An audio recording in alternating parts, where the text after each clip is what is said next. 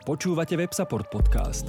Každý týždeň sa rozprávame so zaujímavými hostiami na témy výkonnostného a obsahového marketingu, podnikania v online prostredí a o dôležitých témach, ktoré vplývajú na virtuálny priestor. Predstavujeme vám ľudí, ktorí hýbu online priestorom. Sledujte nás na Spotify, iTunes a Soundcloude. Ak sa chcete zúčastniť na živo ďalšieho rozhovoru, sledujte nás na Facebooku. Ahojte, vítajte v Service Designcaste, novom podcaste z dielne WebSupportu, v ktorom budeme debatovať o kvalitných službách a zákazníckej skúsenosti. Moje meno je Adam Brocka a organizáciám pomáham zlepšovať ich služby, rozvíjať kultúru orientovanú na zákazníkov a hľadať nové príležitosti. No a dnes mám tu čest, že je tu so mnou Hanka Cagáňová, Head of Customer Experience z 365 banky. Je o nej známe, že teda jedna z jej obľúbených značiek je Lego, a kávu, teda latte pije výhradne len zo šálky. A, a my sa spolu teda budeme rozprávať o tom, že čo je vlastne zákaznícka skúsenosť, aký v tom tkvie potenciál a čo by sme si z toho mohli zobrať. A tak Hani, vítaj u nás. Čaute. Hani, skús mi tak na úvod priblížiť, ako vyzerá bežný deň Head of Customer Experience 365 banke. Čo si pod tým môžeme predstaviť? Mm, takže no, Možno o, tá realita je taká trošku nudnejšia, ako by si niekto myslel. Ako každý správny manažér, môj deň pozostáva najmä zo stretnutí. um, takže o, v zásade začínam o, bežne o, meetingovať o 9. a končím o 5. Um, a čo je možno také také charakteristické práve tými stretnutiami je to, že témou každého toho stretnutia je niečo iné, čo mm, v podstate je aj taký obraz toho, tej zákazníckej skúsenosti alebo customer experience za mojej práce, že naozaj, že tá téma u nás je všade a na každom tom stretnutí sa stretávam s inými ľuďmi k inej oblasti, a či sú to nejaké procesné, procesné zmeny, je to nejaká komunikačná aktivita, a je to nejaká operatíva alebo je to nejaký projekt. Takže to zloženie toho môjho dňa vlastne mm, je taký obraz tej, tej našej práce, že je to z každého rožku veľa. Nie len trošku, ale veľa. A Keby sme to mali nejak zaramcovať, lebo tak Service Design Cast bude o tom, že sa budeme rozprávať o service design, o customer experience, o, o kvalite služieb, o tom, ako ich možno zlepšovať, ako pracovať práve s tou zákazníckou skúsenosťou. Tak aká je tvoja najobľúbenejšia služba, ktorú rada využívaš? Čo sa týka takého bežného dňa, tak ja sa priznám, že moja najobľúbenejšia úplne, že topka je Spotify a, a ten hlavný dôvod za mňa je mm, podľa mňa veľmi dobre zvládnutá personalizácia. Že ja sa naozaj cítim, že tá aplikácia je pre mňa, že tie mixy, ktoré tam sú, tie odporúčania sú pre mňa. A veľmi vyriešili moju potrebu, že keď neviem, čo chcem počúvať, tak sa trošku, trošku poťukám a proste vždy nájdem um, už len, už len proste nejaký mix, ktorý si viem pustiť a z neho potom zase nájdem nejakú inšpiráciu, že aha, toto je super pesnička, toto je super interpret. Uh-huh. A, takže z takého bežného života určite Spotify. A spomedzi služieb, ktoré teda rada využívaš, tak sú vyslovene nejaké také, kam si chodíš pre zážitok? Ako si sám už spomenul, pre mňa uh, úplne topka uh, uh, a love brand je Lego a ako keby moje také, že hľadanie zážitkov je vždy spojené s touto značkou. Či už, či už je to také pre mňa už také bežné, že mm, v rámci každej dovolenky, každého výletu v zahraničí, kde existuje nejaký certifikovaný Lego Store, tak uh, navštíviť ho musíme. Uh-huh. Ak ich tam je viacej, tak ich navštívime viacej. A, no a, nejaký špe- a konkrétne, čo sa týka zážitku ako takého, tak taký môj úplne, že najväčší životný keď sme boli s priateľom v Bilunde, konkrétne v Lego House.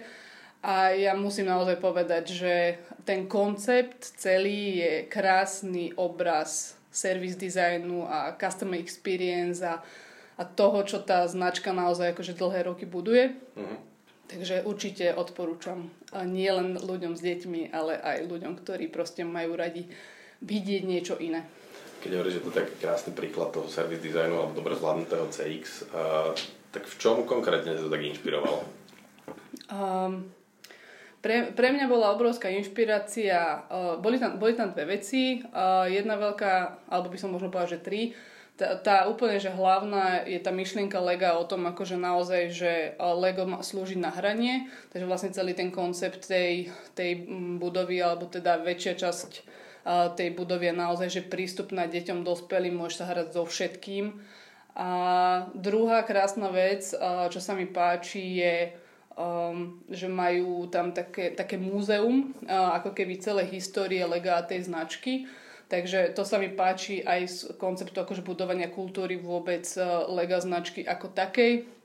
A vidíš, uh, ako si priznajú možno, že aj nedobré rozhodnutia, aj Lego v minulosti uh, ukončilo nejaké projekty, ktoré proste videli, že neboli funkčné.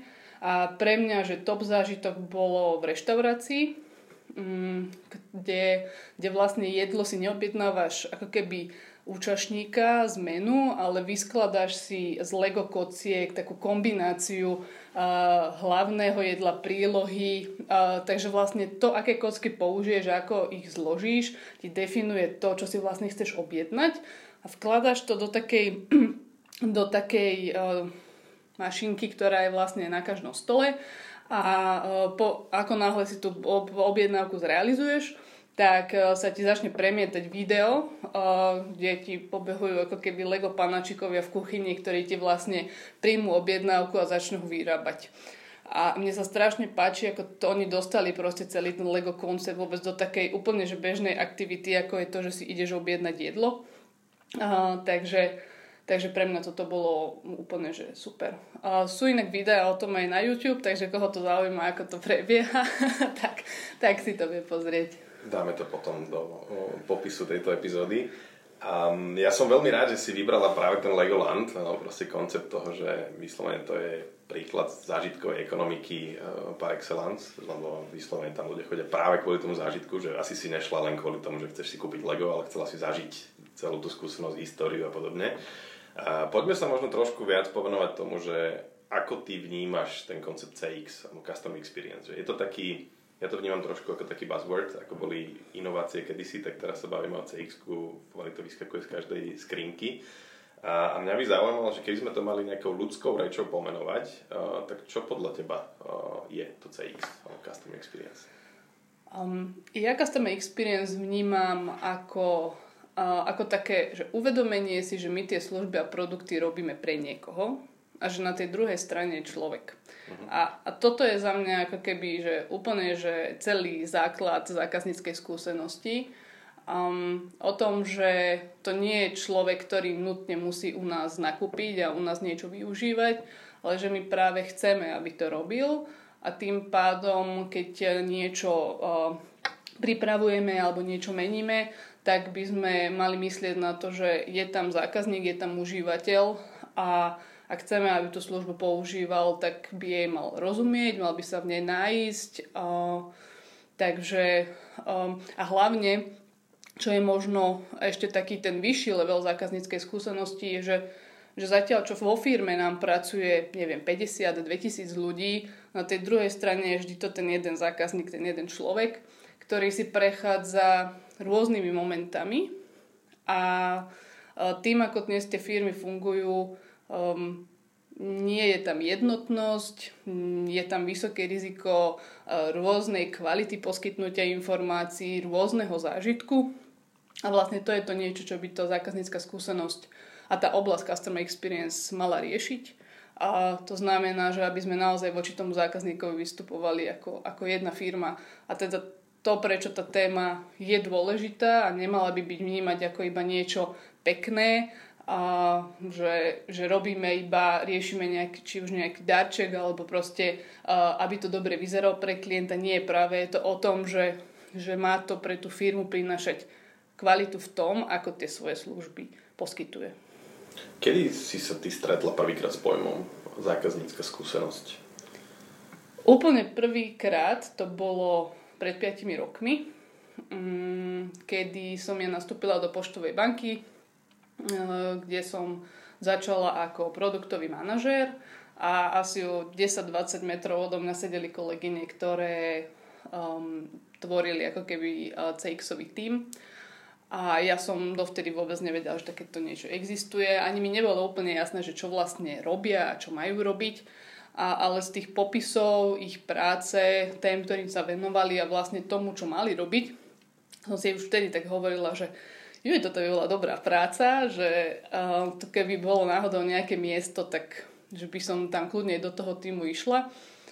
A uh, presne rok na to, presne rok na to sa to udialo, že, že proste do toho týmu sa hľadali noví ľudia a tak som si povedala, že asi je to osud a ja som sa ozvala, že by som teda mala záujem napriek tomu, že nemala som žiadnu skúsenosť, ani som vlastne nevedela, o čom primárne to CX má byť, len jednoducho ma fascinovalo to, že že, idem, že my sme tí, ktorí tam máme byť za klienta a máme, máme ako keby byť ten jeho hlas a snažiť sa, aby naozaj tá, tá banka a, tu pre tých klientov bola tak, ako to vnímajú oni.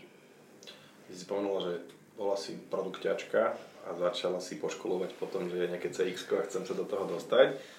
Ako možno vyzeral taký ten vývoj z, to, z tej role toho produktového manažera do role CX, že, že v čom sa to líši? Lebo vnímam, že produktový manažment proste sa skloňuje na trhu už nejaký piatok, ale keby naši posluchači mali pochopiť ten rozdiel, tak v čom si myslíš, že je, je tá odlišnosť primárna? Ja by som povedala, že, že ona je z môjho pohľadu veľmi jednoduchá. Za mňa je to ten spôsob, ako tie veci robíme. Ja nevnímam, že na to, aby či už jednotlivec alebo firma robili zákazníckú skúsenosť alebo sa cx venovali, že na to vyslovene musia mať e, špeciálnu pozíciu alebo špeciálny tím. A je to práve o tom, že aj práve ako produktový manažér e, kľudne e, by som tú zákazníckú skúsenosť mohla v praxi robiť. Len je to jednoducho, len je to jednoducho dnes v takých, by som povedala, v takých kolejach, že my očakávame od toho produktového manažéra, že on bude poznať technické parametre, on bude mať prehľad o tom, ako sa jeho produkt predáva, on bude mať možno nejaký prehľad o tom, ak sú nejaké problémy, bude vedieť nastaviť parameter inak, ak príde nejaká kampaň alebo ak je nejaká nová požiadavka. A, príliš je to také, by som povedala, že procesné, Hlavne by som povedala, že, že v tom bankovom sektore je také, že tá rola veľmi procesná, lebo je to si zase treba povedať, že ten produktový manažér je v rôznych firmách, je tá, tá rola trošku inak nastavená. A to, čo podľa mňa tej roli určite chýba, a nie len tejto, a preto nám dnes vznikajú aj také tie špecializované CX-ové týmy, že tí ľudia sú príliš, uh, príliš v tom procese, a um, oni, síce, oni síce vnímajú, že robíme to pre klienta, lebo ja to vidím aj na kolegoch, ako oni si veľmi dávajú záležať, že áno, chceme, aby tomu klient pochopil, máme nejakú skúsenosť, že klient je takýto, ale vždy ten spôsob, akým, uh, akým nakoniec či už ten produkt alebo proces navrhnú, jednoducho stále tam vnímať či už tú profesionálnu deformáciu alebo samozrejme aj nejaké, by som to nazvala, že ľudské alebo expertné obmedzenie, nemôžeme vedieť všetko. A, a v tom je práve tá zmena, uh, a v tom som ja veľmi cítila ako keby tú zmenu, keď som prešla na Customer Experience, a takú, dostala som zrazu takú voľnosť, pretože už sa odo mňa sa neočakávalo, že ja som človek, ktorý dodržiava nejaký postup alebo sa jednoducho na veci pozera pozera iba po tej procesnej stránke, ale práve, že sa odo mňa očakávalo, že ja budem tá, ktorá prináša ten, ten zákaznícky pohľad. Čiže máš istú flexibilitu. Takže dostala som obrovskú flexibilitu a hlavne, čo sa ešte zmenilo, je, že keď ste produktový manažér, tak ste produktový manažér nejakého konkrétneho produktu, čiže ako náhle sa začnete zaujímať o niečo iné, tak to tak zdvíha obočie, že, že prečo. Hej? Že veď, akože, není to, že vzlom, ale že je to také skôr, že prekvapivé, že veď ty tam máš svoje 1, 2, 3, 4 produkty. A teraz ako človek z zákazníckej skúsenosti zrazu ja mám ten priestor naozaj, že cross celú firmu, či sa to týka produktu, alebo sa to týka vymáhania, alebo sa to týka call centra, alebo sa to týka uh, predajnej siete, že naozaj tým, že ten zákazník je všade, tie interakcie s ním sú naozaj, že, že kdekoľvek, tak to nám dáva celému tomu týmu ako keby priestor pozrieť sa naozaj že do každého kúta tej firmy. Mám kopec otázok, ktoré sa týkajú práve toho, že ako CX funguje v tom bankovom prostredí, veľký korporát, veľká organizácia, ale ešte predtým, ako sa k tomu dostaneme, a keby sme sa stále mali venovať takému tomu vyjadrovaniu tých pojmov po lopate, tak zaujímavá téma vlastne nejakej širšej adopcie CX alebo toho zákaznícky orientovaného prístupu práve v možno nejakých tradičnejších alebo bežných firmách. Čo si myslíš o tomto? Že ako máš tým skúsenosť, prípadne aký máš pohľad na to, že mal by CX riešiť aj napríklad, ja neviem, účtovník, právnik alebo kadernička? Ja mám v tomto úplne jasnú a veľmi jednoduchú odpoveď. Za mňa uh, zákazníka a zákazníckú skúsenosť, či už je to customer experience, je to service design, by mal riešiť každý, kto má akéhokoľvek zákazníka. Je úplne jedno, či je to spotrebiteľ, alebo je to B2B sektor. Ako som povedala, že že mm, na druhej strane je vždy nejaký človek a ľudia majú svoje nedokonalosti a jednoducho my si musíme ako dodávateľ nejakej služby a, alebo nejakého produktu uvedomiť, že, že tá druhá strana nám platí za to, aby sme my spravili jej život nejakým spôsobom ľahší. A my sme tí odborníci, ktorí vieme, aká, alebo mali by sme vedieť, aká je tá potreba toho nášho zákazníka a aký je ten jeho finálny cieľ. A, a preto ten spôsob, ako my k nemu pristupujeme, ako s ním tie jeho požiadavky riešime, je dôležité. A tá zákaznícka skúsenosť a v podstate celý ten service design spočívajú v tom, ako tie veci robíme. Takže uh, áno, je dôležité sa týmto témam venovať bez ohľadu na to, či, či je e, jednoducho jednoosobová SROčka, alebo je ten človek živnostník, alebo ste obrovská korporátna firma, pretože je dokázané, že odporúčania od zákazníkov sú najsilnejší nástroj, ako viete, viete získavať nových zákazníkov a jednoducho dôležitá ako taká je lojalita a tu si viete vybudovať práve tým že ste, že ako k tým zákazníkom pristupujete. Čiže bez ohľadu na to, že akú službu ponúkame, tak stále platí to tradičné, že najlepšia reklama je dobre urobená robota. Presne a v tak. v podstate spokojný zákazník. Presne tak. A myslíš si, že, že si tieto firmy, aj tieto bežnejšie, tradičnejšie uvedomujú, že, že takéto niečo potrebujú? A myslím si, že firmy si uvedomujú bez ohľadu na veľkosť, že zákazník je dôležitý to, čo si neuvedomujú, je, uh, a už som to veľakrát uh, dnes spomenula, ako tie služby pre ňoho dizajnujú alebo nastavujú. A, a podľa mňa tu je ako keby taký ten najväčší problém dneška, že, uh, že ten jednotlivec alebo tá firma si myslí, že oni najlepšie vedia, ako to tomu zákazníkovi uh, uh, nastaviť uh, alebo nadizajnovať.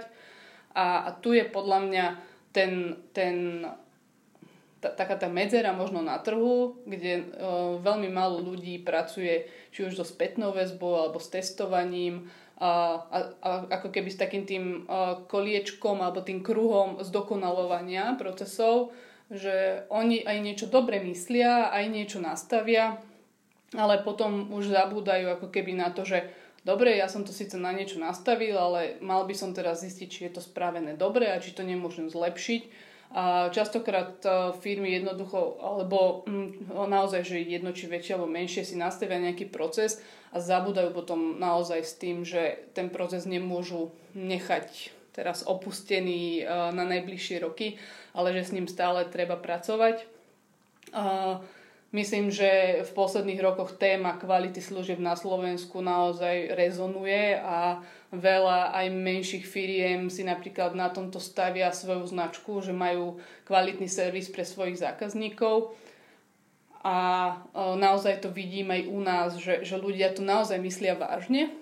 Napríklad e, v 365 nám v rámci takého celobankového prieskumu vyšlo, že najsilnejší pilier, ktorý u nás máme, je práve orientácia na zákazníka, že, že naozaj, že aj naši kolegovia vnímajú, že ten zákazník je témou každého rozhovoru alebo každého nejakého projektu. Mm, ale to, kde znova, že ja vnímam ten priestor na zlepšovanie, je to, ako tie veci urobíme. Naozaj, že aby sme sa posúvali, aby sme to zlepšovali. Keď sa bavíme práve o tom, že ako možno s tým začať, alebo prečo je to dôležité v akejkoľvek firme a či už service design alebo CX by mala byť ako nejaká schopnosť alebo, alebo teda zručnosť, tak eh, čo si ty myslíš zo svojich skúseností, že, že by mohlo pomôcť práve tomu, aby sa tí ľudia uvedomovali? Lebo častokrát ja mám s tým skúsenosti, že, že keď niečo robíš dlhodobo, tak už spadneš do takej tej svojej prevádzkovej slepoty, alebo máš takú tú profesionálnu deformáciu, že toto si myslím, že tak je a možno ten zákazník to vidí inak. Ale čo si myslíš, že sú také tie situácie, kedy to tým firmám naozaj môže pomôcť? Že čo môže byť tie impulzy začať rozmýšľať inak a, a skúsiť tento iný prístup? Um, mne sa zatiaľ osvedčila, osvedčila najmä v rámci väčšej firmy rotácie. A to, keď si ľudia z nejakého týmu zažijú, um, zažijú tú skúsenosť niekde inde. A či už sa to týka nejakej uh, ako keby internej experience, alebo sa to týka aj tej zákazníckej, uh, tak uh, toto sú také momenty, kedy im to tak otvorilo oči, že prišli na pobočku alebo pri, išli na call centrum a vypočuli si naozaj tie skutočné, by som povedala, že situácia príbehy tých zákazníkov.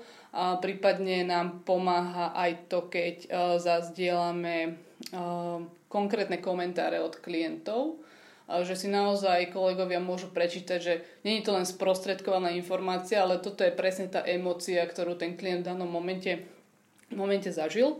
Takže vtedy vidím, že bývajú také, také aha momenty.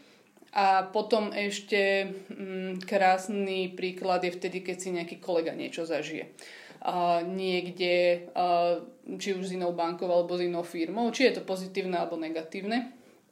Takže, tak ja, takže ja by som povedala, že keď si sami zažívame ako keby tie zážitky, tak vtedy máme takúto tendenciu si uvedomovať, že aha, tak uh, toto vlastne nie je dobré, že som si zažil, um, takže viem to ja nejako ovplyvniť tak, aby to možno zákazníci v tej firme, kde robím ja, nezažili, alebo že práve, že toto je tá skvelá inšpirácia, čo sa mi páči.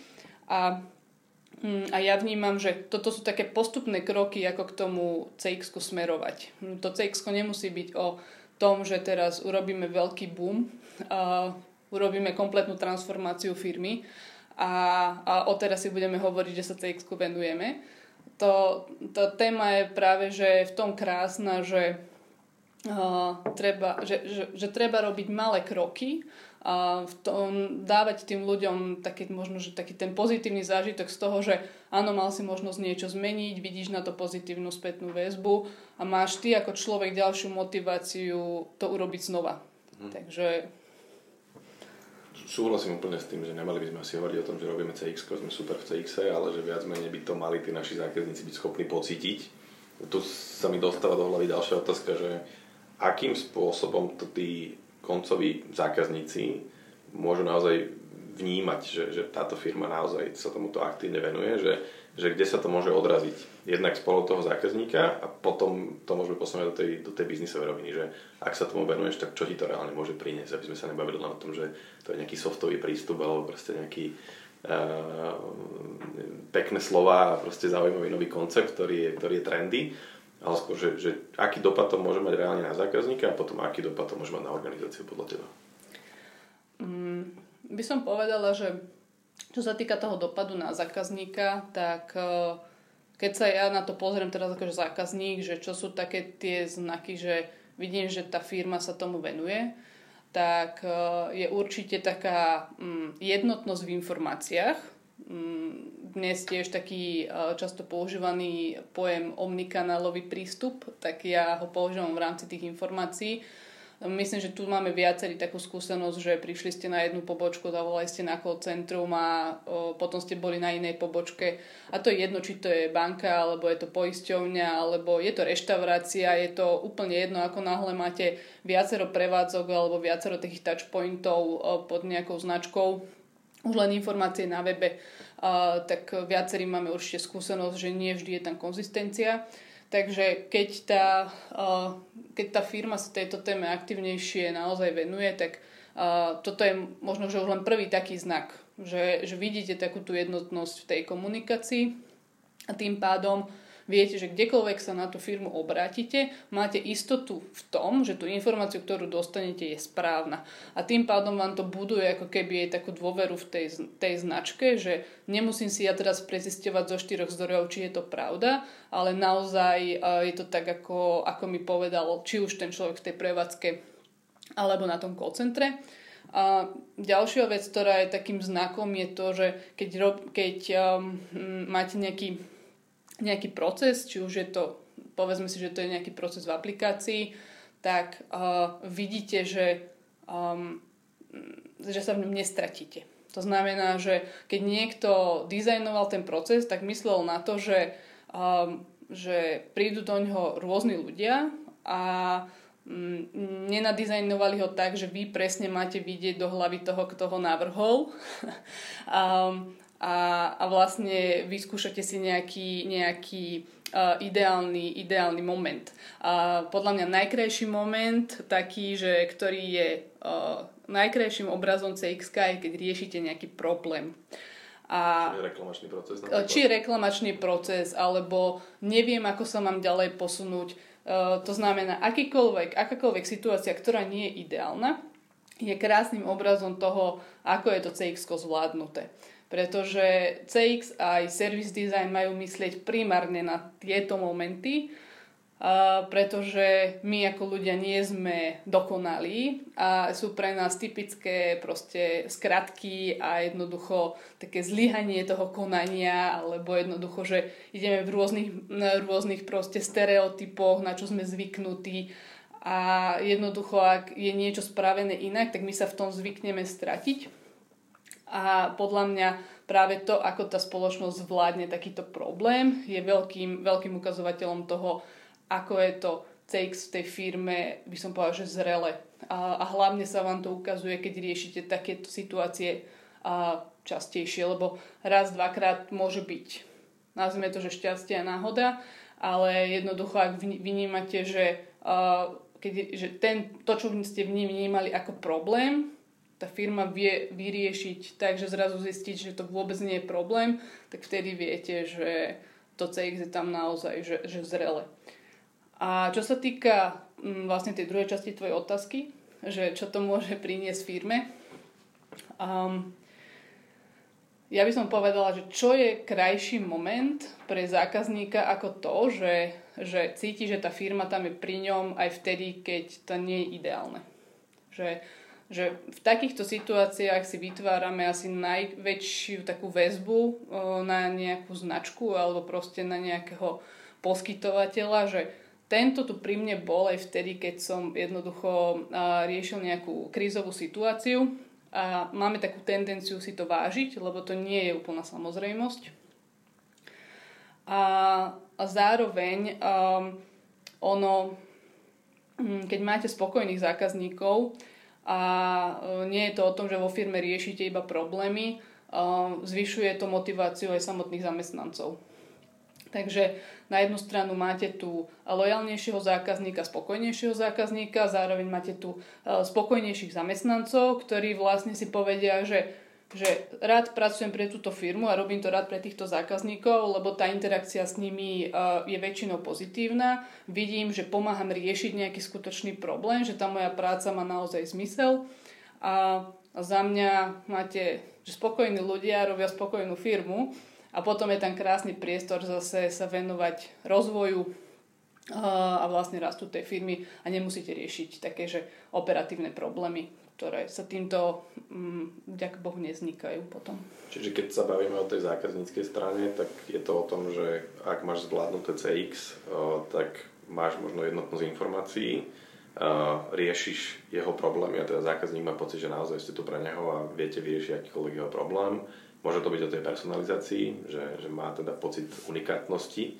A teda keď sa bavíme o tej organizácii, tak viete to priniesť spokojnejších zamestnancov v konečnom dôsledku a vieš pracovať s nejakou lojalitou a vernosťou tých zákazníkov, to znamená, že máš s nimi dlhodobejšie vzťahy, čo potom má pozitívny dopad aj na nejaké biznisové ukazovateľné metriky.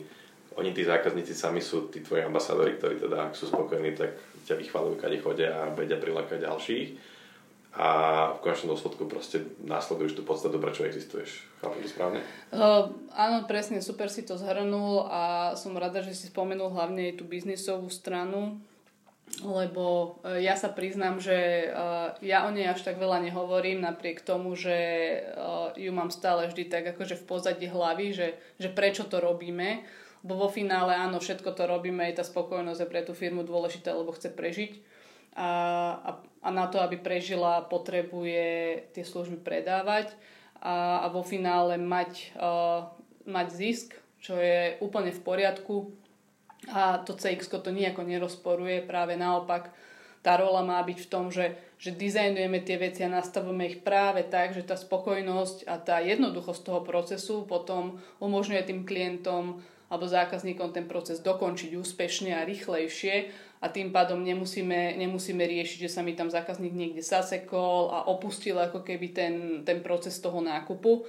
Takže uh, alebo jednoducho, že ak ma niečo zastavilo a veľmi rýchlo sme to vyriešili, tak môžem ten, ten nákup dokončiť. Takže áno, ono to presne smeruje k tomu, že, že potom uh, to zjednodušuje tie, som povedal, že také tie základné momenty, na čom je celý ten biznis uh, postavený a ako som vravela, ten zákazník sa nám potom vracia, čiže ono to podporuje vo veľkej miere potom aj tie opakované nákupy. Čo v prípade firiem, ktoré možno majú, nepoviem, že garantovaný dopyt, lebo to nemá asi žiadna, ale predstav si, že máš veľa zákazníkov, nestíhaš ich obsluhovať, je aj pre takéto firmy ten CX-ový prístup? Príklad. Dostávame sa postupne k bankovému sektoru. Mne sa párkrát ako zákazníkovi stalo, že už som prišiel do tej banky sa rozprávať a radiť sa s konkrétnou požiadavkou, ale ako keby to nevedeli uchopiť. Takže mm-hmm. um, riešili sme teda to a, a zo skúsenosti viem, že keď ti zákazník príde už do pobočky, tak je veľmi vysoká pravdepodobnosť, že ten predaj môže byť úspešný. Ale mal som zo pár skúseností z rôznych slovenských bank, kedy som sa pýtal na niečo konkrétne a väčšinou mi povedali, že no dobré, ale nie je tu kolegyňa, ktorá vám s tým poradiť, a, alebo proste ma tak e, odpingali a mal som práve pocit, že potom som vyšiel von pred tú budovu a zostal som tak, že moja potreba nie je naplnená, alebo ten problém nie je vyriešený. A tak ako možno toto vnímaš? Ak by som teda išla odpovedať na tú tvoju že pôvodnú otázku, tak um, nemyslím si, že úplne, že, že segment, v, ktorej, v ktorom firma pôsobí, alebo aj tá jej e, konkurenčná pozícia, by mal e, rozhodovať o tom, či sa bude alebo nebude venovať zákazníckej skúsenosti. E, z môjho pohľadu je to benefit pre každú firmu, pretože aj keď ten zákazník, nazvime to, že nemá na výber, čo si nemyslím, že je napríklad príklad bankového sektora, že povedzme si, že kde možno nemáme na výber, je, e, sú primárne služby verejného sektora. Mm, ak jednoducho niečo chcete, tak máme tu len jeden štát, takže um, nevyberieš si. nevyberieš si, presne tak.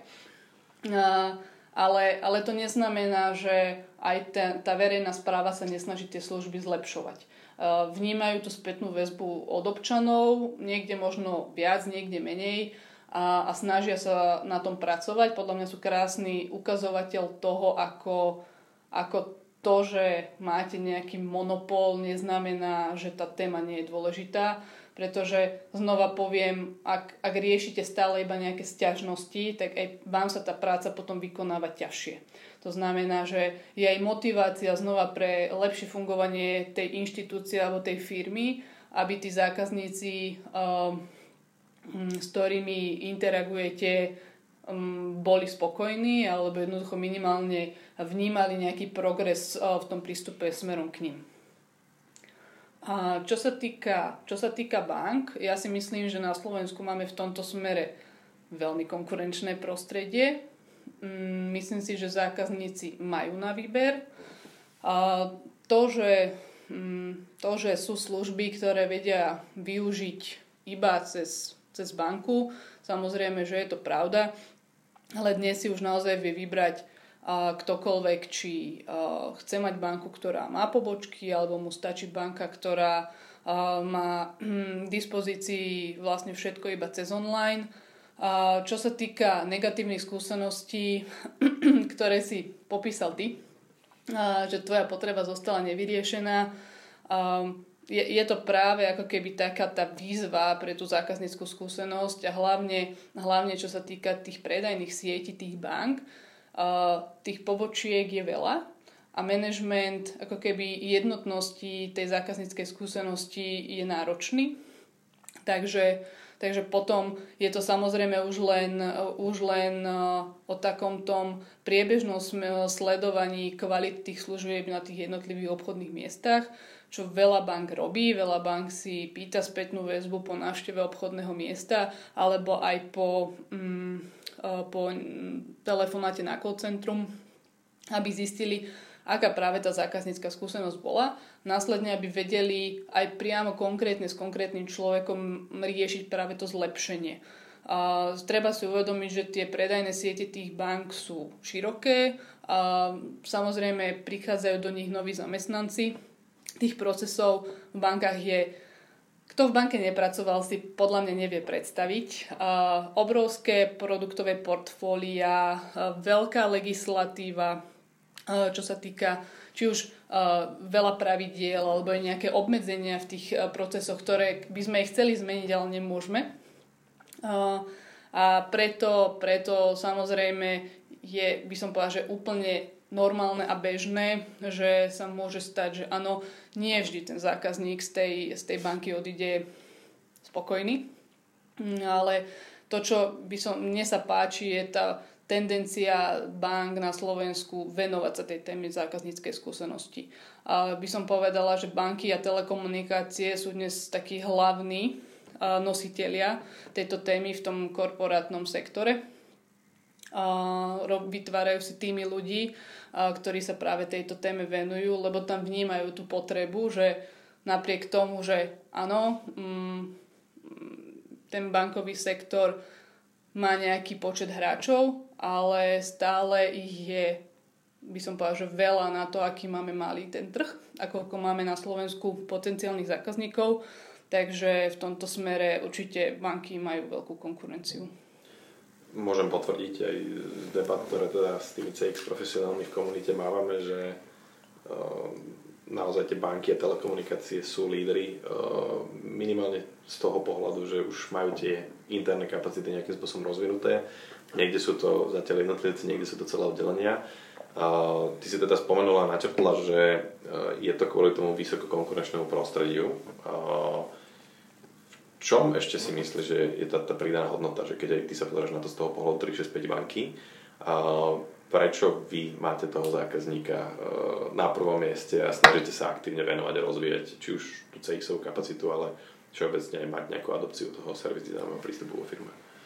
Um, čo sa týka tej konkurencie, ako si spomenul, a vlastne to je aj taká, že hm, čiastočná odpoveď na to, prečo 365 banka sa tejto téme venuje aktívne, je, že treba si uvedomiť, že napriek tomu, že na Slovensku máme, by som povedal, že veľa bank, to portfólio tých služieb je relatívne rovnaké.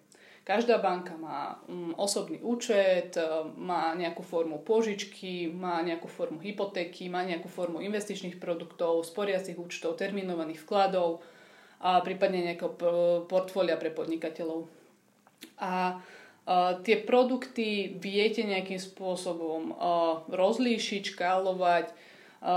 Na druhú stranu veľa prieskumov ukazuje, že gro ľudí netuší, ako má vyskladaný svoj osobný účet. To znamená, že banky ponúkajú balíky služieb a v tých účtoch majú predplatené zákazníci nejaké transakcie, karty, prípadne nejaké benefity ale ľudia si nepamätajú, čo v tých účtoch majú. Oni iba vedia, väčšina ľudí vie, že mám účet v tejto banke a platím za takýto poplatok. Prípadne, čo sa týka pôžičky, tak vedia, akú majú mesačnú splátku. A to, čo, to, čo um, je teda dôležité, je povedať si, že čím sa teda tie banky odlišujú. A okrem teda takých tých produktových parametrov ako výška poplatku za účet alebo výška úroku pri požičke alebo pri hypotéke je práve kvalita tých služieb. Ten bankový sektor uh, je najviac regulovaný sektor a um, tá téma bankovníctva, financií je, by som povedala, že komplikovaná. Vieme aj to, že finančná gramotnosť je priestor, kde tiež ako Slovensko ešte máme rezervy a ľudia sa necítia v tej téme financií doma. A tým pádom tie banky majú veľkú ako keby uh, rolu a úlohu, aby sa tí ľudia dostali do takej komfortnej zóny aj vtedy, keď uh, sa bavíme o financiách. A práve 365 navnímala to, že tu je obrovský priestor obrovský potenciál, kde by sa ten bankový sektor mohol posunúť. A to je práve to, že chceme, aby ľudia mysleli na peniaze menej, chceme, aby tie služby a produkty, ktoré ponúkame a ktoré do budúcna chceme ponúkať, aby, oni tu, aby tie produkty tu boli pre klientov, nie aby sme museli hľadať klientov pre svoje produkty a v podstate snažíme sa, snažíme sa o to, aby sme ľuďom ukázali, že ten finančný sektor nemusí byť len striktne profesionálny a vážny a, a, aj, a zároveň ešte aj to, že sa tí ľudia nemusia báť riešiť tie financie aj v digitálnom svete. Na tomto samozrejme pracujú aj ďalšie banky, čo sa týka podpory toho digitálu, čo je za mňa skvelé a hlavne to, aby sa ľudia odvážili a nebali tej zmeny. To znamená, že tá pobočka nemusí byť jediná istota v našom finančnom svete. Mm, a to, prečo mm, je pre nás to CX dôležité, je práve to, že tá 365 a celá tá značka, celá tá firma bola založená na základoch, že máme tu človeka, ktorý chce riešiť svoje peniaze a vlastne on ich nechce riešiť, on chce proste bývať, on si chce proste užívať, on si chce, on chce mať nejakú rezervu, aby si mohol niečo kúpiť a mať takúto životnú istotu, že sa nemusí bať, čo s ním bude uh, na dôchodku. A um, my sme proste postavili tú značku na tom. To znamená, že chceme to, a vlastne to CX má u nás miesto práve preto, lebo chceme tú myšlienku, na čom bola tá značka založená, naďalej rozvíjať a chceme ho v tom udržať aj popri tom, ako tá značka dospieva a rastie a rozširuje sa, aby, sme, aby jednoducho to, čo máme v tom DNA, nám zostalo. To je super príklad, že ľudia chcú bývať, oni nechcú nevyhnutne mať e, nejaký vzťah s bankou, ale prípadne akože mať hypotéku, ale je to jeden z tých nástrojov, ako naplniť tú primárnu potrebu. A páči sa mi, ak si vlastne povedala, že nie sme doma možno o financiách, ale spolu tej finančnej gramotnosti, práve však to je ten princíp tej služby, že my služby využívame kvôli tomu, že niekto iný je lepší v tom nejakej konkrétnej téme, my tomu nerozumieme, ale vieme odozdať tú dôveru a spolahnúť sa. A, a z môjho presvedčenia je to presne o tom, že to CX je práve, práve o dodaní nejakej credibility tým zákazníkom, že prečo práve vy ste tá autorita, ktorá by im nejakým spôsobom vedela pomôcť e, naplniť ich potreby a očakávania a prípadne odstrániť nejaké bariéry a komplikácie. Ale keď sa teda už rozprávame o tej 365, tak mňa by zaujímalo, že ako to CX máte uchopené vy. Že keď sa, keď sa máme pozrieť možno trošku dovnútra, z toho pohľadu, že, že keby sme si mali predstaviť možno nejaký konkrétny typ projektu, mm-hmm. že ako vyzerá CX-ový projekt v rámci uh, oddelenia zákazníckej skúsenosti 365 banky, tak čo si pod tým môžeme predstaviť? Um, čo sa týka, čo sa týka na, našej takej, že hlavnej agendy. My sa snažíme byť uh, hlavne taký, by som povedal, že, že podporný, uh, podporný tím uh, pre tú banku ako takú. To znamená, že nie je našim cieľom úplne, aby sme si um, generovali nejaké vlastné projekty a aktivity, uh, čo je dané ako keby aj uh, veľkosťou toho týmu. A práve naopak, uh, chceme, chceme byť uh, v takom, že naozaj, že úzkom kontakte s tou biznisovou časťou banky, keď oni prichádzajú s nejakým projektom, alebo aj keď sa robí nejaká kampaň, mm, tak byť vlastne už pri zrode, pri tej myšlienke a snažiť sa, snažiť sa vlastne ten či už nový produkt, kampaň alebo proces, alebo prípadne aj nejakú zmenu, ktorá nie vždy musí byť pozitívna, uchopiť tak, aby aby to pre tých klientov bolo mm, pochopiteľné a ideálne, ak vieme zeliminovať proste nejaké negatívne momenty, ktoré, ktoré uh, by tam mohli vzniknúť a um, niek- nikoho iného to napríklad nenapadne. Uh, za mňa jeden z takých, že najúspešnejších uh, CX-ovo biznisových projektov, ktoré sme mali tento rok, je určite uh, investičné sporenie v našej aplikácii, kde vlastne nás kolegovia oslovili do projektu relatívne na začiatku a mm, naozaj sme si tam prešli či už parametre toho produktu, konkrétne, konkrétny celý ten flow v, v aplikácii. My sme sedeli nad každou tou obrazovkou, a videli každý jeden text, prešli si, a boli sme, mali sme naozaj, že hĺbkové rozhovory, s respondentami ešte predtým vlastne, ako sa to nadizajnovalo. Riešili sme tam naozaj, že spätnú väzbu, vyľaďovali sme naozaj, že detaily a to, čo si ja veľmi vážim na tej spolupráci, bolo to, že naozaj aj drobnosti, ktoré sme kolegom dali ako feedback, že počujte, toto bude generovať problém, alebo môže to generovať zbytočnú nejakú neistotu alebo, alebo dopity alebo uh, ukončovať ten proces predčasne, tak nás počúvali. A máme ten produkt spustený, myslím, že nejaké 3 mesiace teraz, 4. A uh, naozaj, že neevitujeme negatívne skúsenosti s tým, že samotný ten proces, proces alebo ten produkt bol nejakým spôsobom nepochopený, Takže my sme potom pracovali naozaj aj s marketingom na odkomunikovaní e, toho produktu, aby zákazníci pochopili, že ide o investičný produkt, že to je nejaká alternatíva k sporeniu, ale nie je toto isté. Takže, takže naozaj, že toto bolo, že sme si prešli celým, celou tou tvorbou, že sme naozaj že boli pri všetkom a ten výsledok naozaj, že stojí za to a všetci si to pochvalovali.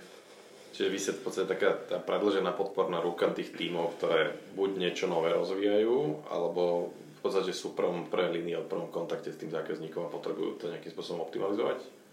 Uh, áno, áno, tá, tá ako keby naša agenda, aby som povedala, že ona sa uh, rozdieluje do takých viacerých oblastí, by som to dala také, že tri hlavné, že jedna je taká projektová, ako som napríklad popísala teraz, to znamená, že naozaj, že niekoľko mesiacov pracujeme v rámci nejakej pracovnej skupiny na nejakom projekte, a o, závisí znova ako keby od našich kapacít, či sme tam iba v nejakej časti, alebo sme tam naozaj že o, od začiatku až po koniec.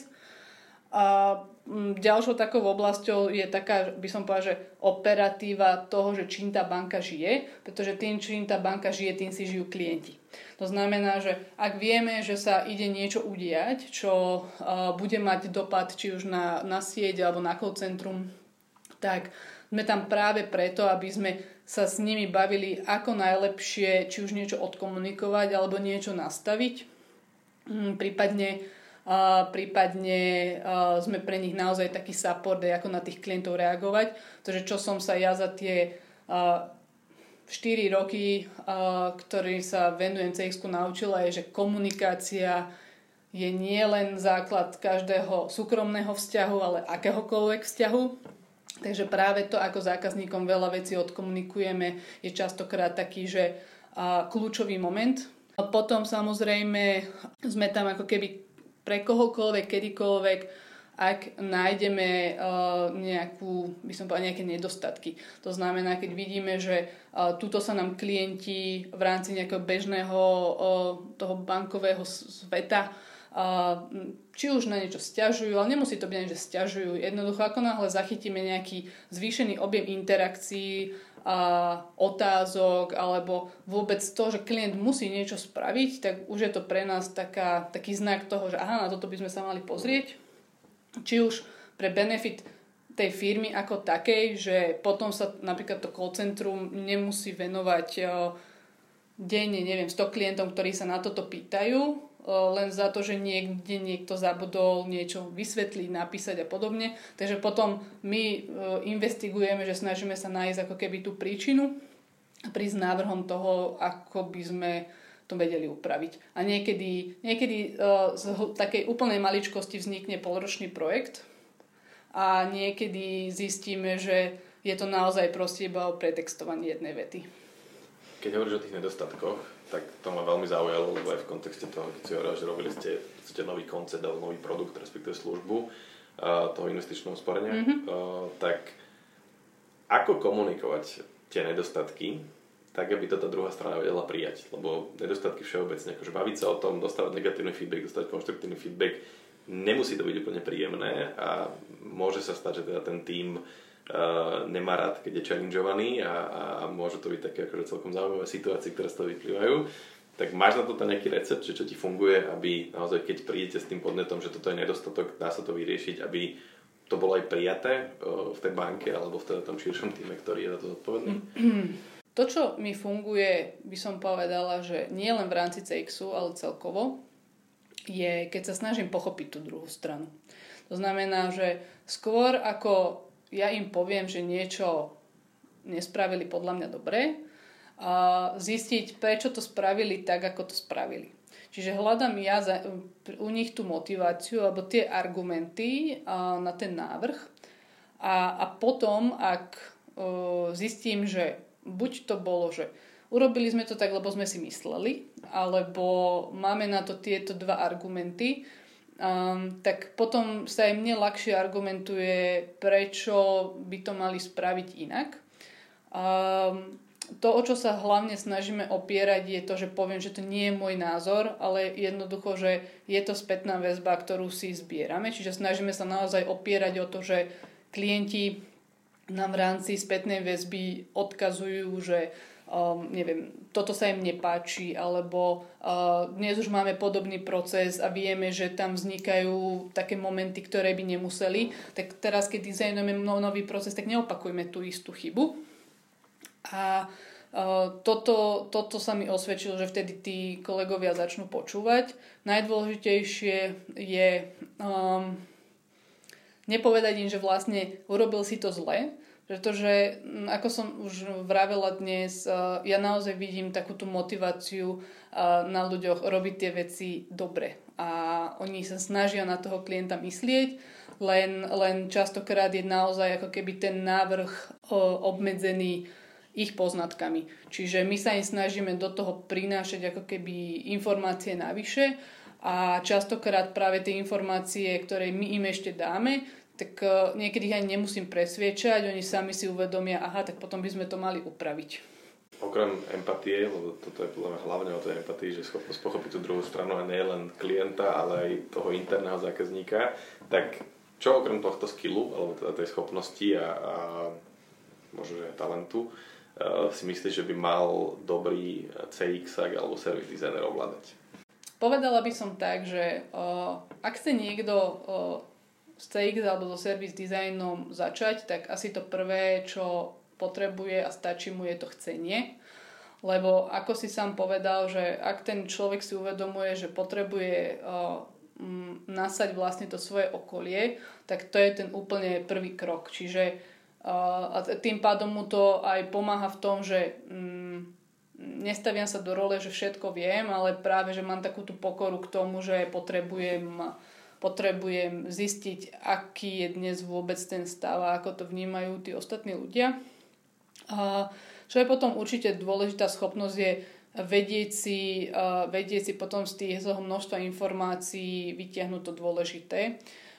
Pretože aj pri tej spätnej väzbe alebo aj pri tých rozhovoroch s klientom my nedostaneme tú odpoveď.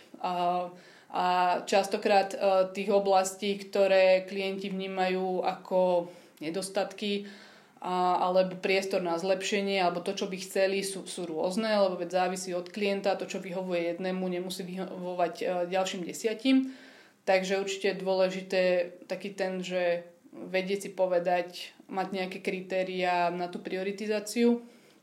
Mm Ďalšia podľa mňa určite dôležitá vec je, aby ten človek mal taký rozhľad, bol schopný počúvať a nielen z pohľadu ako keby empatie, ale hlavne spájania si informácií.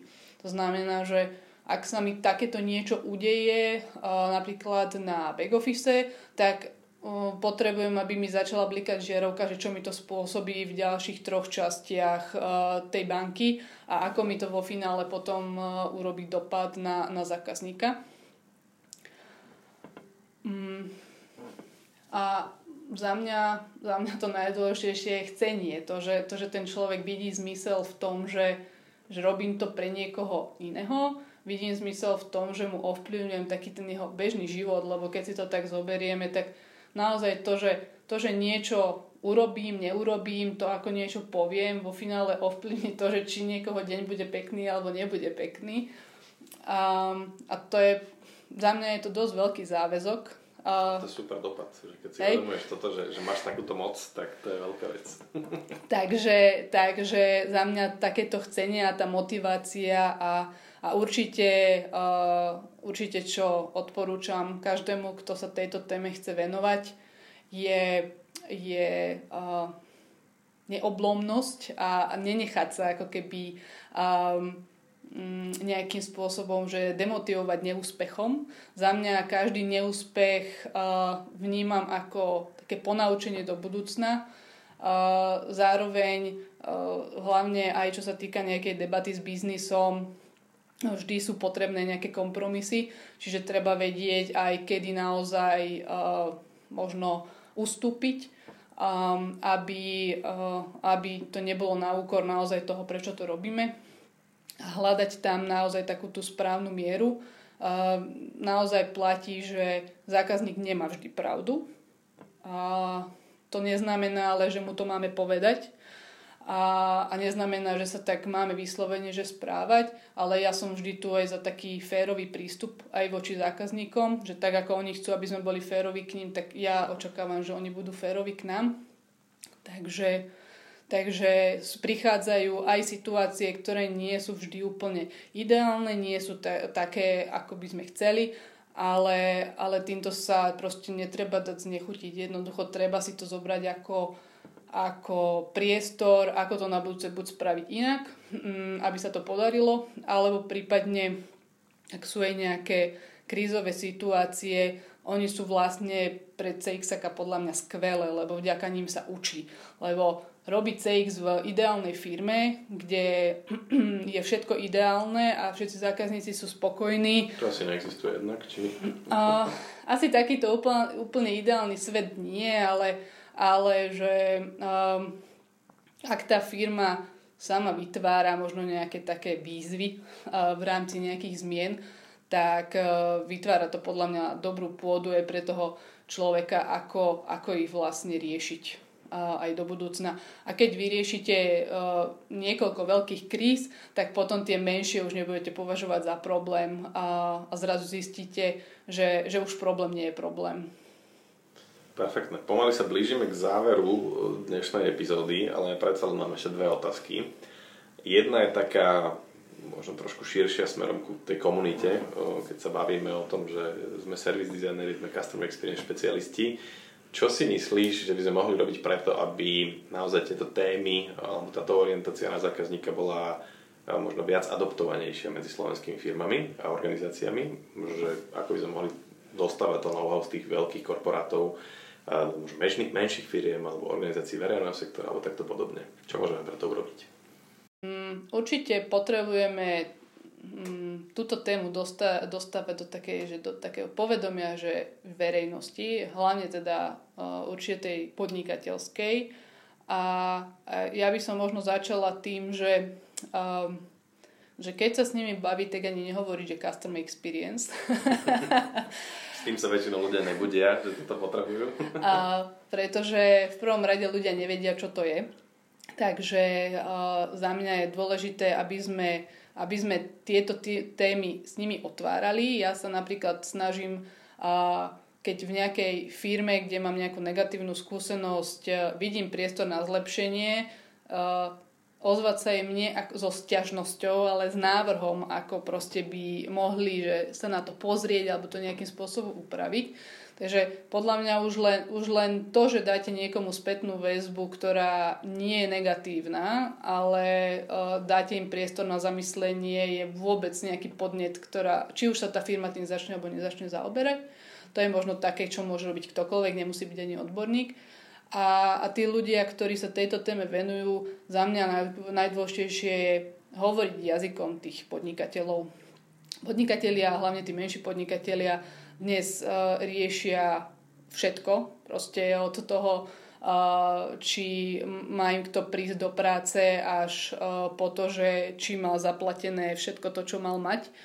A pre nich jednoducho uh, CX téma dnes aj v tom, ako sa popisuje to, ako je tak na trhu vnímaná, je niečo, čo si nemôžu dovoliť. Myslím, že v minulosti a možno niektoré firmy aj dnes takto vnímali marketing. Hej, že marketing je niečo pekné, čo, na čo nemám peniaze. A uh, tá zákaznícka skúsenosť je ešte taký, že základnejší kameň ako vôbec tá reklama. Prečo? Ak môžem do toho skočiť. Toto ma zaujalo, táto téma.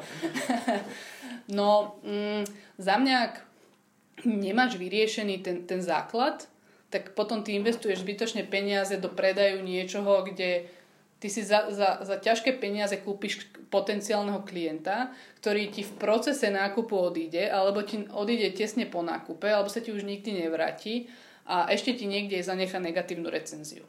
Takže marketing a reklama, promo sú určite dôležité, ale... ale preto musí byť dobre vymyslené a dobre urobený koncept. Presne tak, pretože, pretože vy sa stretnete potom so situáciou, že vy predáte niečo, čo znie pekne, ale vy už potom tú skúsenosť zákazníka neoklamete. Jednoducho ten človek si to zažije a on zrazu zistí, aha, ale to nie je takto. To znamená, potom vám povie, že mu klamete. A ako náhle vám začnú vyskakovať recenzie o tom, že vlastne to nie je pravda a že zavádzate, tak vlastne takto vám robí negatívnu reklamu, ktorá potom odrádza od toho nákupu ďalších ľudí. Čiže ak chcete niečo tvrdiť v rámci reklamy a budovať nejaký, nejakú, niečo, čím sa odlíšite, tak majte najprv istotu, že to naozaj, že to naozaj dodáte. Keď sa bavíme teda ešte o tom, že ako to dostávať ďalej a možno nejak demokratizovať, alebo teda urobiť e, CX a servis deň dostupnejším. A, tak ak by sme mali teraz sa baviť o nejakom starter packu, že nejaký základný balík, ak nechcem teraz investovať veľa peňazí do toho, že si urobím nejaký veľký CX-ový projekt, tak čo by boli také tie tvoje top 3 odporúčania? Že tieto 3 kroky urob, ak chceš uh, si otestovať, že či uh, si prozákaznícky orientovaný alebo chceš byť lepšie prozákaznícky orientovaný. No podľa mňa si to správne povedal, že, že v prvom rade nemusíme sa baviť o tom, že ideme robiť cx Povedzme si, že chcem počúvať svojich zákazníkov a chcem byť prozákaznícky orientovaný. A, takže v prvom rade začnem počúvať svojich zákazníkov a to, kde tých zákazníkov je najviac počuť, bývajú infolinky, bývajú reklamačné oddelenia a mne sa osvedčili aj komentáre na Facebookoch, hoci v nich treba tiež ako keby trošku že preberať, ale na všetkom je nejaká pravda, hej, aj keď je tam nejaká možno vyhrotená emocia. A za mňa, keď ktokoľvek už len týmto začne, že sa tomuto začne zaoberať, tak má krásny a hlavne zadarmo a rýchly zdroj, nikoho na to nepotrebuje, a zároveň e, z mojej skúsenosti tieto oddelenia bývajú najvďačnejšie, že vôbec niekto ďalší sa im začne venovať a chce im pomôcť práve v tom, aby znížili sa možno niektoré typy tých, e, tých interakcií. A, a tam krásne, krásne uvidíte, aký je najčastejší dôvod volaní klientov na infolinku. A keď zrazu zistíte, že čo to je, že vlastne aká to je možno malichernosť a je to len kvôli tomu, že nejaký proces je zle nadizajnovaný, tak viete, že to môže byť váš uh, top projekt na najbližšie obdobie. Na call centre vám ešte dajú support, pretože oni sa budú tešiť, že jednoducho potom im tie zbytočné zbytočné, zbytočné v zmysle toho, že ten klient by tam nemusel volať. Hej? To znamená, že to je zbytočná interakcia zo strany toho klienta, ktorú má vlastne, on si má zažiť ten proces bez problémov a napriek tomu my mu tam spôsobíme to, že on nám musí volať. Takže reklamácie je to isté. Sú samozrejme veci, ktoré nevždy vieme zmeniť, ale minimálne je to krásny a rýchly, rýchly zdroj. A o, ako ďalší krok by som určite odporúčila vzdelávanie do firmy. To znamená, aby, aby sa otvorila téma o tom, čo je to service design, čo je to design thinking, o, ako práve do toho svojho mm, bežného procesu tvorby za dostať práve toho zákazníka a toho klienta. Taký krásny, aj úplne jednoduchý mm, moment, ktorý funguje nám, je keď, keď povieme kolegom, že nepozeraj sa na to, ako by si to spravil ty, ale predstav si, že to robíš pre svojich rodičov, robíš to pre svoju priateľku, robíš to proste pre svojich spolužiakov a tí ľudia si potom tak akože uvedomia, aha, veď ja svojej mame neviem vysvetliť ani len to, že čo ja robím v práci, hej, takže že vlastne, že ja sa na to musím naozaj pozrieť, pozrieť inak a vtedy tí ľudia začnú tak inak o tom, o tom rozmýšľať a dôležité je ako keby stále byť s nimi v tom kontakte, aby potom znova nezapadli do tej svojej pôvodnej rutiny, ale vlastne naučili sa tú novú. Že ja za každým, keď niečo idem robiť, tak ten prvý krok, na ktorý sa potrebujem pozrieť, či tu mám nejaký feedback od tých zákazníkov. A to je, by som povedala, že úplne, že, že základ. A potom na tom sa dá stavať už čokoľvek. A pre tých, ktorí nás dopočúvali už na záver, máš nejaké tipy, kde sa o tomto môžu dovzdelávať, alebo máš nejaké obľúbené knihy, prípadne je niekto, od koho ty sa to chodíš učiť, v zmysle možno nejaké zahraničné inšpirácie alebo podobne? Um, čo sa týka kníh, tak môžeme potom do komentárov dať nejaké tipy. Uh, ja momentálne uh, by som povedala, že že nečerpám úplne že inšpiráciu z CXu ako takého, skôr sa momentálne snažím dovzdelávať práve v takých tých, a, takých tých konkrétnejších oblastiach, či už ako je user experience, service design, a, alebo aj a, psychológia vôbec užívateľa a to znamená, že taký ten, ja to volám, že vrtulníkový CX-ový pohľad za tie 4 roky som nejaký, ako keby, že navnímala, ako tá organizácia funguje a kde sú tie oblasti, ktorým sa venovať. A teraz sa snažím ako keby hľadať primárne to, ako sa k tomu dopracovať. A, a čo sa týka konkrétnych ľudí, a, tak by som povedala, že na Slovensku nás je taká, že malá komunitka.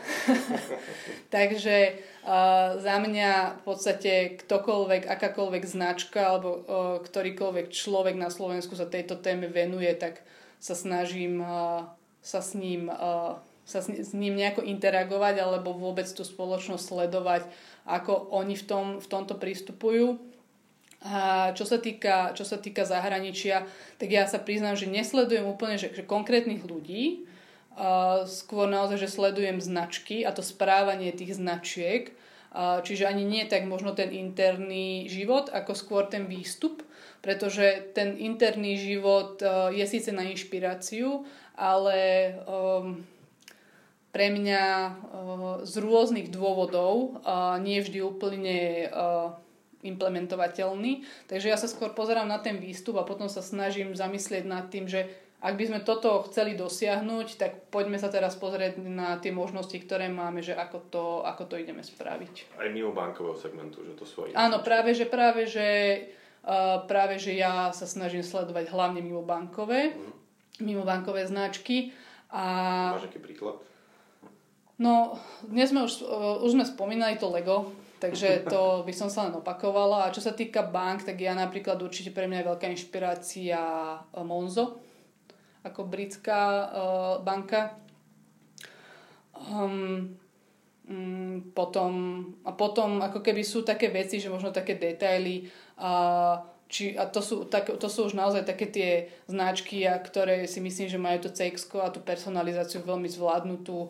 Uh, ako som už spomínala, ten Spotify alebo Netflix alebo Slack. Uh, takže snažím sa sledovať hlavne také, um, také že digitálne, uh, digitálne technologické firmy mm, na Slovensku uh, je napríklad pre mňa určite veľkou inšpiráciou aj Martinus. Takže um, nie je to ako keby nič konkrétne, ja sa skôr naozaj snažím, že mať uh, nasledované také rôzne značky, ktoré vidím, že robia niektoré veci dobre a, a, a, a pozerať to, že OK, že kde na mňa vyskočí taká tá, že inšpirácia, že ako to robiť. Ale za mňa CX nemá že jednu cestu, ako to, robiť, ako to robiť správne. Jediný základ je naozaj, že nezabudnúť, že na tej druhej strane je zákazník a už každá firma, každý jednotlivec sa vie proste nastaviť tak, aby sa v tom cítil komfortne. Ani ďakujem veľmi pekne, že si si našla čas aj za veľmi príjemnú a inšpiratívnu debatu. Ja ďakujem tiež a veľmi rada som sa s tebou na tému, túto tému pobavila a ja som tejto téme otvorená kedykoľvek. Tak sa budem tešiť aj na budúce. Posluchači, ďakujeme vám za, za pozornosť, že ste nás dopočúvali až sem. Určite budeme radi, ak nám e, necháte na LinkedIne alebo kdekoľvek inde, kde nás uvidíte spätnú väzbu, e, prípadne nejaké doplňujúce otázky alebo aj tip na potenciálnych ďalších hostí a želáme vám príjemný zvyšok dňa. Ahojte. Majte sa pekne.